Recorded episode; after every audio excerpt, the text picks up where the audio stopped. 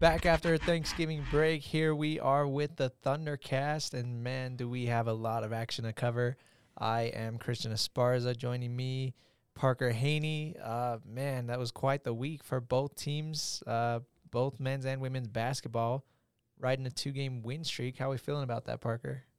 Yeah, I mean, I'm feeling pretty good. You know, there's a lot of red flags for both teams that went up, but the important thing is that the last two games were two W's. You know, so as far as we know right now, we're on the right track, and I'm I'm okay with it. You know, I feel like we're getting some uh, some of the worries fixed on on both teams. So yeah, I'm, I'm excited, and two W's is always a good place to to start. Yeah, that's huge. And basically, the point of today's episode so, both teams are set to take on Eastern Washington this Thursday. Women are home, men are away. And that's huge because that means it's the start of conference play. Both of these teams are basically done with their non conference games. Each one has a few more games, but I mean, for the most part, we're ready to get rolling in conference play. And that's huge. Parker, you mentioned some red flags for both sides, and that's what we're here to talk about Today, let's go first. Um, ladies, ladies first. They're two and four coming in. Uh, the women's team they opened up the season with four straight losses, including a 92 to 59 blowout loss at UNLV. After that game, though, they returned to Cedar City. They took on SAGU American Indian College and whooped them 120 to 59. Then they beat future WAC opponent University of Texas Rio Grande Valley. They won that match. The Thunderbirds did 80, 80 to 67. So, two really, really good recent games for the women's team. But what have we learned? I mean, I hate to sound like a broken record, Parker, but we still don't know who their best player is. Yeah, it's it's the same thing we've been talking about, like you just mentioned, that a leader hasn't stepped up on this team. Lizzie Williamson, he has been really good the last two games in both of our wins, but – you know, still not to, you know, discredit UTRGV or SAGU, but they don't have dominant bigs. Yeah, they don't have dominant bigs. And against UVU, where they did have a dominant big, you know, Lizzie was not nearly as effective. So I'm interested to see what will happen. And I think Eastern Washington is going to be a good test on Thursday. Um, but the thing that excites me is the 120 points. That's yeah, a lot of that that's a, lot, lot, of points for, for a yeah, women's game, even for, for any yeah for game. any yeah. game.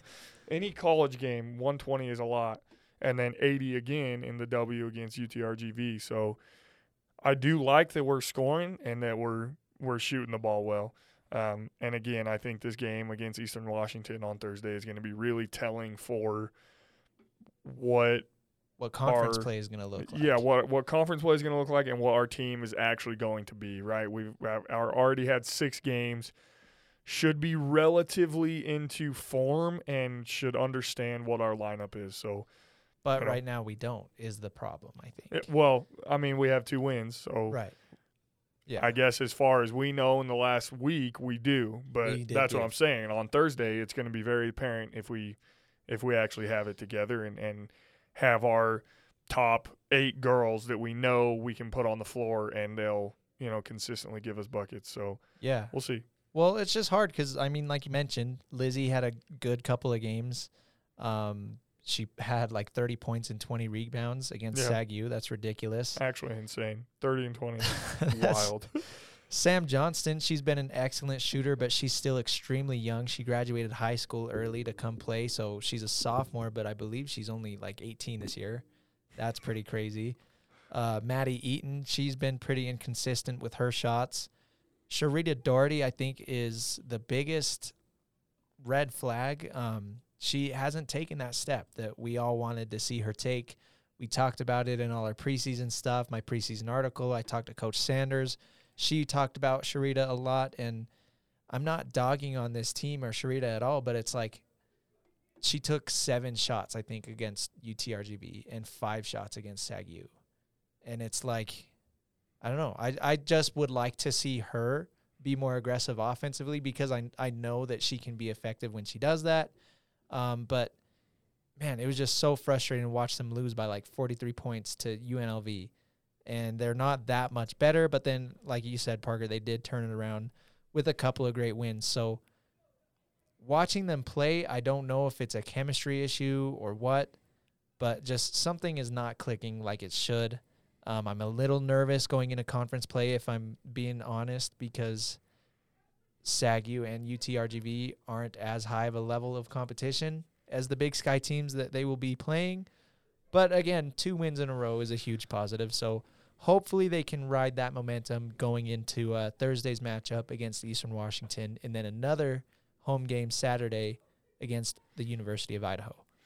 Yeah, I mean it's it. I don't think it's a secret. The games just mean more to everybody, right? All of the all of conference steps up their play as soon as conference starts. It just it it actually matters. It matters for your postseason. It matters, you know, amongst all of these things. So our play has to rise to the occasion as well, and I don't know. We'll we'll see if if it can. And I'm looking at just pulled up the roster, or I mean the stats for this season, and Maddie Eaton is the only girl to have started every game. Yeah. So even coming off of two wins, we still don't know who our starting lineup is. Right. We still haven't figured out who, you know, is going to be that lineup that we can rely on to get points in crunch time, uh, you know, to start the third quarter, the second half.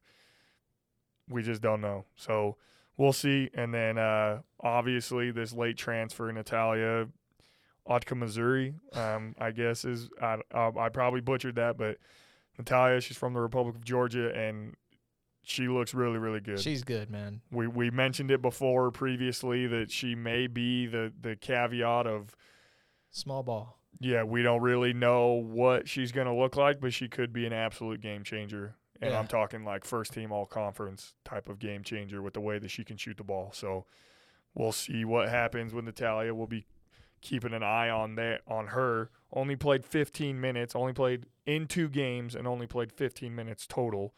Um, so Well, with Natalia, she was supposed to redshirt this year. For Right. those of you that Yeah. don't know, she was supposed to redshirt, but like one of the first practices that she was in when she got here, she went like 22 of 25 from three, and Yeah, that's that's just not o- even over- an over- exaggeration. yeah, over the whole practice, just like however many shots she took, literally made ninety percent of her threes, and that's insane. ridiculous. So they were like, basically, I mean, for lack of a better term, like she's too good. We cannot Yeah, she, redshirt. her. yeah, we she's can't too good afford for to have her on the shirt. We have to have her on the court. So that's what it's looking like. Um, yeah, and again, it'll it'll be interesting to see how things play out and who's going to take that next step to.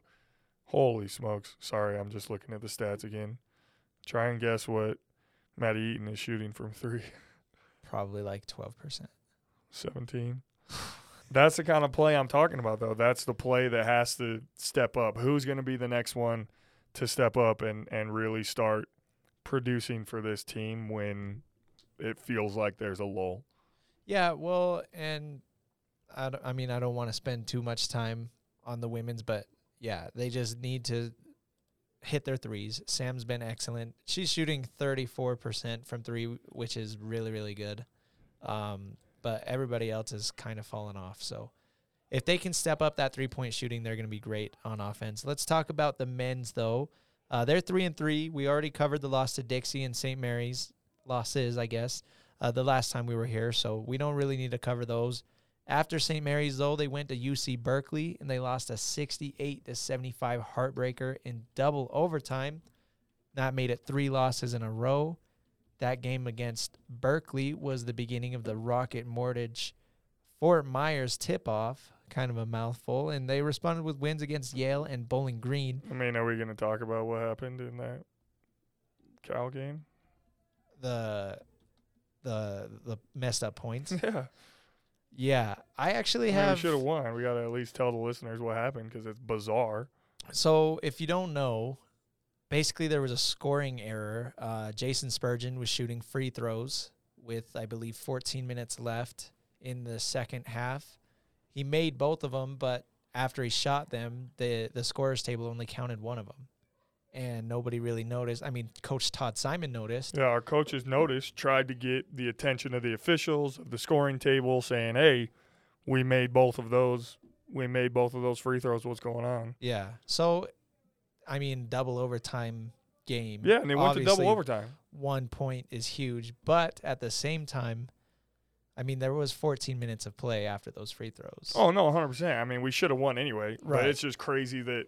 In a D1 men's basketball Yeah. game, that should not be. Well, and there's video evidence, like, and it sucks that we can't go back and do something well, about it, right? ESPN wrote an article about Yeah, us. it got yeah, it, it got national coverage. A lot of people noticed, and it, it I don't know. So I that, guess that, that that's my some, main thing. Is some it's horse just crap. it- Yeah. yeah, it's wild that we can't go back and and do something about it because it literally changed the outcome of the game. It, Yeah. it went to double overtime. It, that double overtime game too was rough. I mean, they only played like seven of their players. I think. A lot of questions from that game, but I mean, they responded with wins against Yale and Bowling Green. They won their division in the in the tournament, so that was huge. Quite the turnaround. Congrats on the win. And then we walked away with uh, some things we learned. I guess number one, I'd say Tevian Jones needs to stop taking the ball down the floor. Yeah, So I kind of found this stat. He's shot 30% or less from three in four games this season. Three of those four games are losses. And so it just kind of seems Tav gets his best looks when the ball's passed to him from somebody else, not when, you know, he takes down takes the ball down and just jacks up a shot. yeah. Uh, when and when John reality. or Dre is controlling the ball, and is starting the offense, Yeah. Tev really flourishes. Right. That's what happened in, in our two last wins. John was quote unquote creating for Tev. I mean, Tev can always create his own shot. Right. But when it comes from John, for some reason, it just seems that Tev has better games. He shoots the ball better as opposed to the other way where Tev is creating for John, Yeah. right? It's no secret that John and Tev are at least the scoring heart of this team, right? So they have to, and I, I'm not even putting it strictly on them. Todd Simon has to figure out how they are going to Work together. yeah, work together. How we're going to get the most out of them because that's where our offense comes Yeah, from. and I'm not at all saying I didn't want to come off as Tevian needs to, you know, not be in the spotlight anymore. Not by any means. Like he is still probably I mean, everybody knows he's one of our best players. Yeah. And like you said, heart of the scoring, it's just it's obvious when you watch, he does so much better when he's not the one trying to do everything. yeah, You've got literally four other great players on the court. I don't care who it is in the lineup currently with Tev. Everybody on this roster is dang good on offense. So, I mean, you just got to trust them. And that's what Tev needs to do. Number two, the other thing I took away, uh, you mentioned John. I'll bring him up again. John Knight the third is just unreal. Like watching him do what he does night in and night out is ridiculous. He's in his third year here at SUU, and I'm not kidding. Still, every single game, he does something that drops my jaw to the floor. He is yeah. he's just so fun to watch, and I love seeing him take over games. And he did that a couple times in that in that tournament. It's been it's been really wild to see because it just feels like the way that he plays the game isn't sustainable. The Yeah. falls that he takes on the floor, um, how active he is, how many times he gets smacked as he's going to the rim. It just feels like eventually he's going to break down, but he just continues to battle. He's just, he's just a fighter. He's an absolute competitor, and it it you can clearly see it affects the entire team and makes everybody better. Well, we saw it against the Dixie State game, like, and I know I said we wouldn't talk about that, but I mean it was such a big game early on in the season. He single-handedly brought them back in contention. I know they still lost, but what he was doing, like in the last ten minutes of that game, is it's crazy. And he did leave the game because he was cramping. Yeah. And I have it written down here. I don't want him to get hurt. You mentioned he takes lots of hard falls to the floor, and I'm scared because I don't want him to get hurt. Obviously, I don't want anybody to get hurt, but Yeah. the way he plays, it's it's a very dangerous level of play. But man, it's He's he's definitely taking it easier in in practices and yeah, and you know non-game situations. situations so that he can really excel and really get the most out of his body every every game but yeah it's it's been wild to see i really I, I love john i know that and I guess maybe this is just me being naive, but you know, he's just an athletic point guard who plays a lot like Russell Westbrook, and that's kind of all I thought it was going to be. But he's every single year, and it feels like every game, he just takes his level of play to another level. Yeah, it's it's it's, it's, really bizarre, and it's been really fun to watch, and I'm just super excited for him. The last thing I want to say that I learned from the men's basketball team, um, I'd say it's safe to say these guys are still figuring it out, and that's a good thing. Um, they haven't even hit close to their potential. They they won this this tournament, and that was great. That was huge. But you look, I mean, Dre Marine is still in a shooting slump. He hasn't shot well Since probably the last game. three or four games. Yeah. We mentioned Tev, Tev being hot and cold. Some of the bench players are slowly getting more and more game time and being more effective. So I think it's good that they had some really good competition early on in Dixie and St. Mary's and stuff because now they have this opportunity to tighten things up as we look ahead to conference play this week. So I think, um, man, it's just like, yes, we did do so good in this tournament, how much better would we have done if Dre didn't shoot like 0 for 3 in Yeah. the last game Yeah. and 1 for whatever in the second game, you know? it's I just have a lot more reservations than I did at the beginning of the season. And I oh. think it's smart because I just based on that first podcast, did our preview podcast, we were so amped about it, right? We were expecting literally to be undefeated to this point. I guess maybe the St. Mary's game, but we we just had really high expectations, right? Mhm. And I think that And they were justifiable. Oh, totally. We're returning 90% of our scoring, right? We were like, so obviously that's just going to translate, but it, it, it just isn't, right? There were uh, a couple changes in the coaching staff, and Yvonne left, Damani Yep. left, some of our best defensive guys, a big rim protector.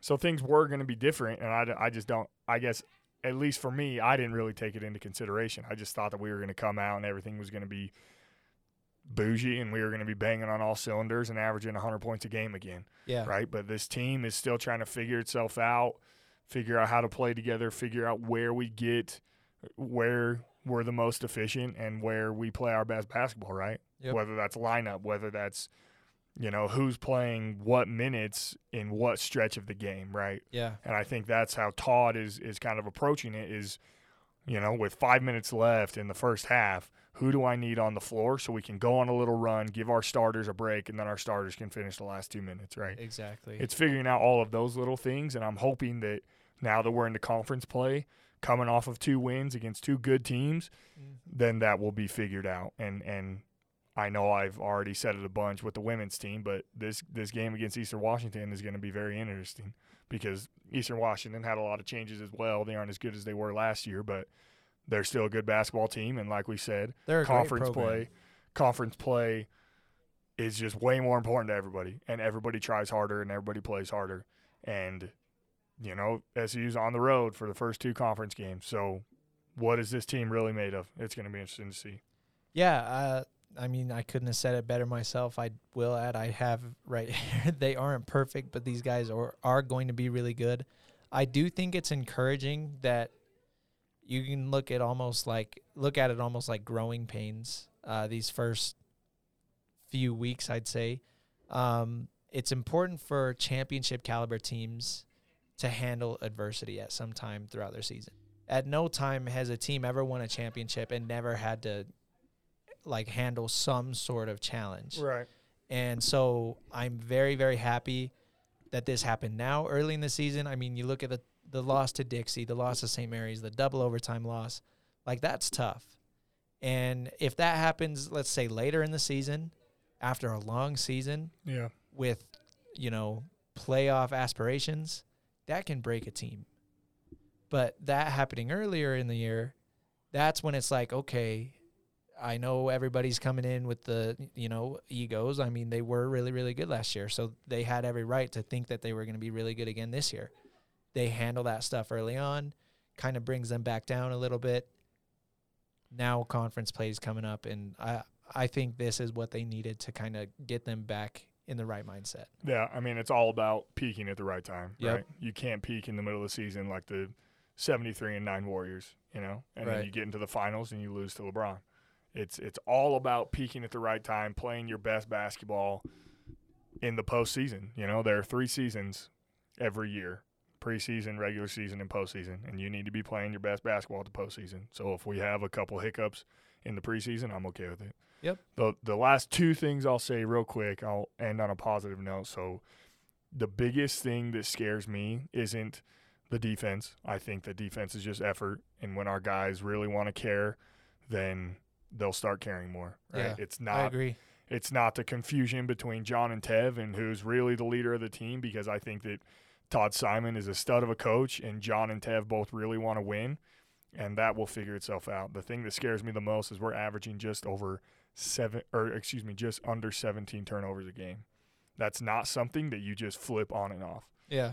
because turnover is about caring about the basketball.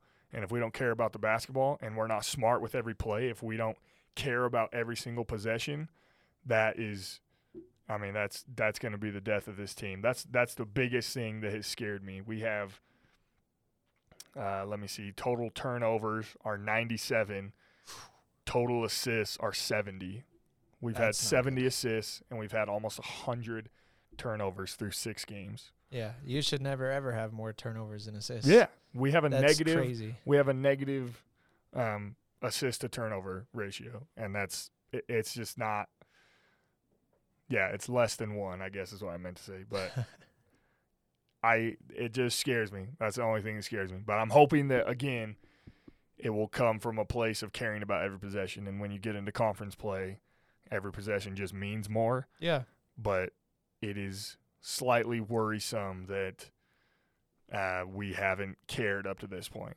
And No, then to end, sorry, to end on a positive real quick, the only bad game we've had was St. Mary's and Yeah. then the first half of Dixie State, Mm-hmm. right? Like, It's So not like they've come out and played bad ball. yeah, that that's a total of 60 minutes about that we have played really bad basketball and Yeah. looked bad.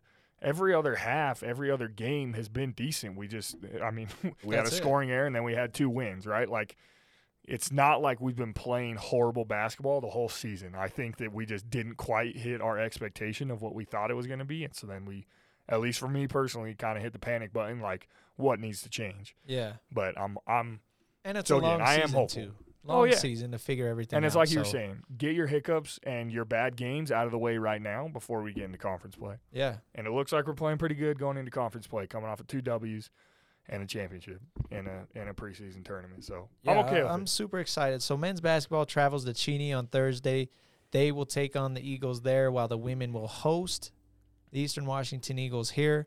That's Thursday. Um, then Saturday, uh, same thing. Men are away at University of Idaho. The women will be home against the University of Idaho. So just go support your Thunderbirds. This is a very very fun time of the year. Thank you so much for listening to Thundercast, and we'll see you next time.